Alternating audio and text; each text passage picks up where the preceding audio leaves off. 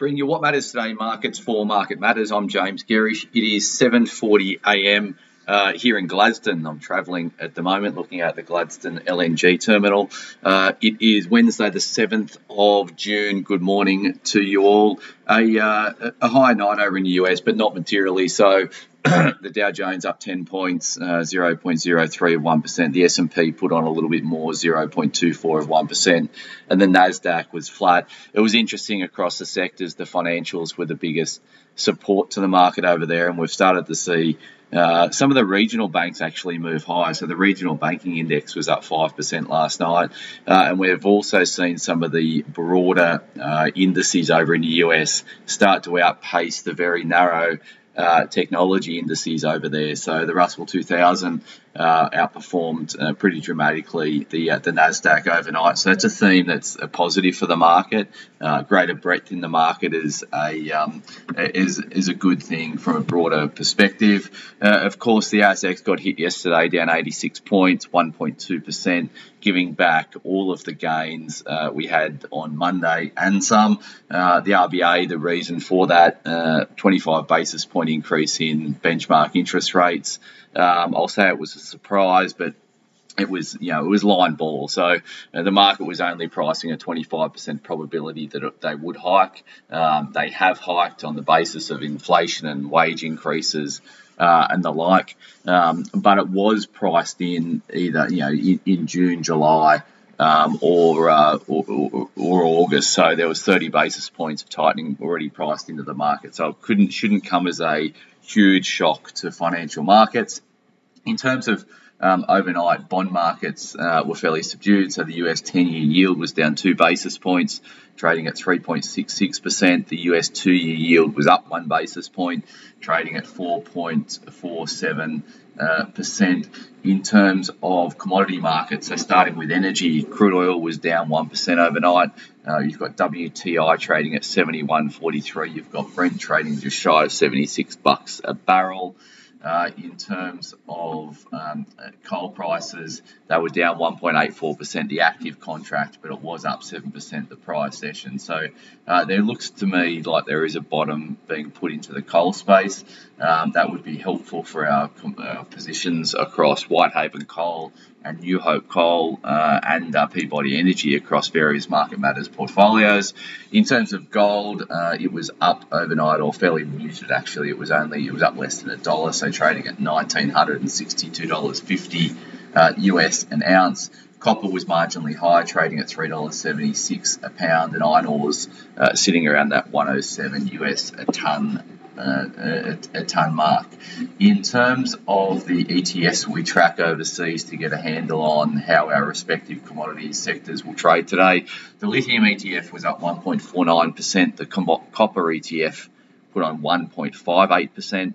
Uranium ETF was flat. We speak about a uranium stock in our uh, portfolio positioning report today uh, and the golds were very flat in, over in Canada.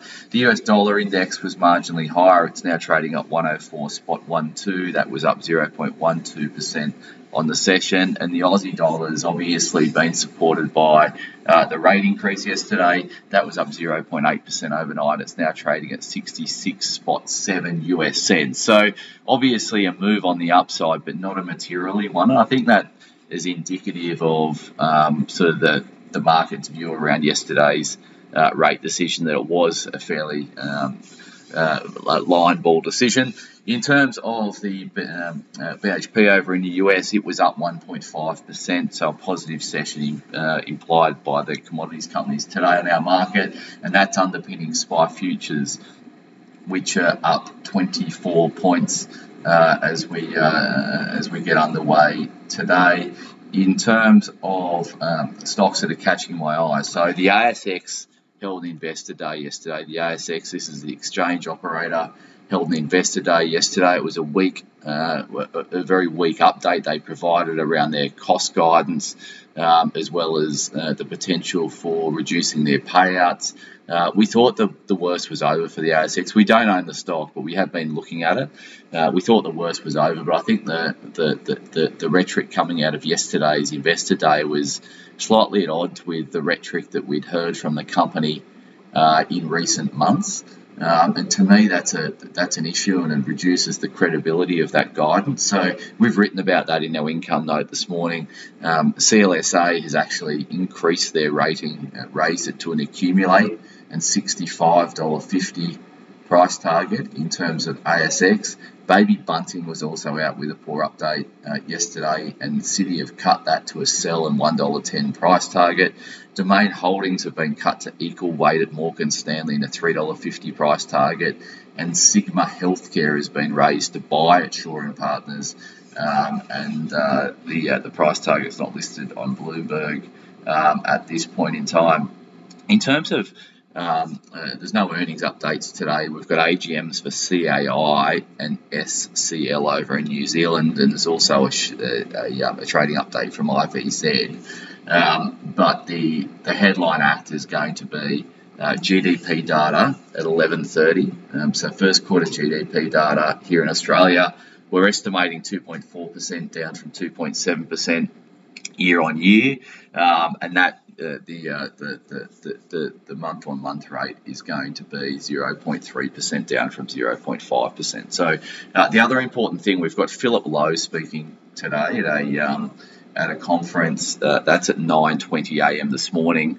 Uh, then we've got uh, the RBA's um, uh, Bullock on a on a panel discussion at 9:50. So we're going to get a bit, a bit of rhetoric coming out of the RBA today. So that'll give a bit more colour around yesterday's rates decision. Uh, that where they increased the benchmark rate here in Australia uh, by 25 basis points to 4.1%. In terms of the Market Matters report today, uh, it is a Wednesday, so we focus on portfolio positioning. Uh, in our Wednesday's report, we give an update on the weekly performance of the portfolios, uh, drill into some of the, the major movers uh, on the positives and the negatives in terms of portfolios, uh, and we focus on one stock that's relevant for each portfolio. So keep an eye out for that at 9:45. It's always a, uh, a good read, and it's always a report that our subscribers do value. Uh, so 9:45 that is due out this morning. As always, thanks for starting your day with Market Matters.